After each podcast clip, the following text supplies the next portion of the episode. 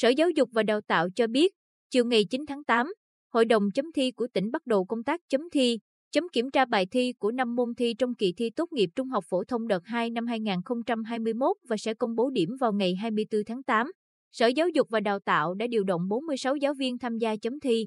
Công tác chấm thi được tổ chức tại trường Quốc học Quy Nhơn, thành phố Quy Nhơn.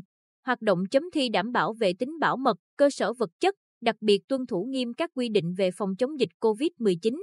Đợt 2 kỳ thi tốt nghiệp trung học phổ thông năm 2021 được tổ chức tại 5 điểm thi trên địa bàn thị xã Hoài Nhơn, với hơn 2.500 thí sinh dự thi, chủ yếu thí sinh ở Hoài Nhơn. 12 thí sinh do Sở Giáo dục và Đào tạo tỉnh Gia Lai gửi và một thí sinh Sở Giáo dục và Đào tạo thành phố Hồ Chí Minh gửi. Đây là những thí sinh không thể tham dự kỳ thi đợt 1 do ảnh hưởng của dịch COVID-19.